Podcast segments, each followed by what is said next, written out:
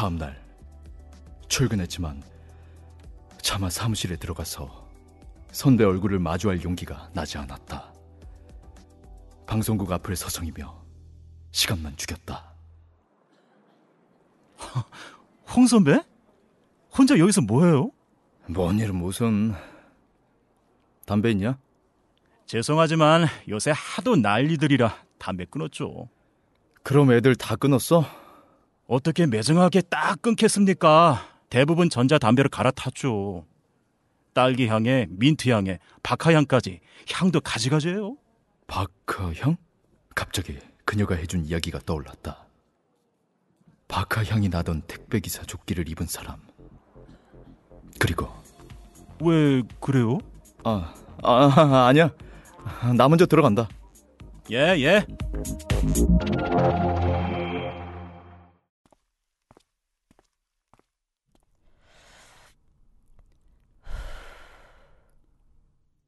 막내야, 서, 선배님, 많이 놀랬나 보네.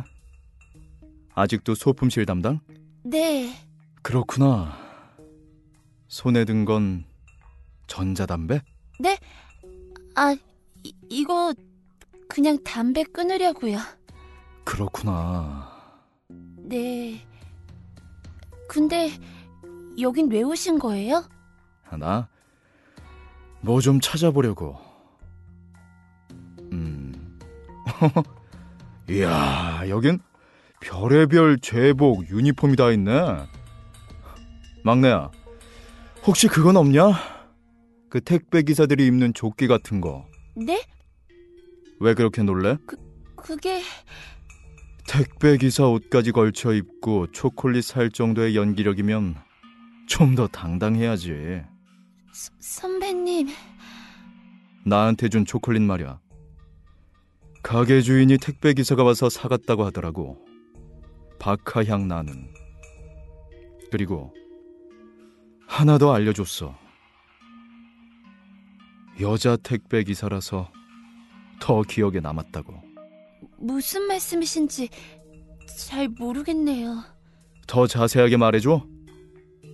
전자담배 향을 풍기면서 소품실에 있는 택배 기사 옷을 걸쳐 입고 이상한 초콜릿 주문했다고. 막내, 네가. 선배님, 근데 그 와중에 정말 초콜릿에 뭐라도 넣었을까봐 겁이 났었나봐. 검사 결과가 너무 빨리 나온 게 미심쩍어서 국과수 쪽에 연락해봤어. 제대로 접수도 안 됐다고 하더군. 선배님, 그게 말해봐. 무슨 생각으로 그랬는지.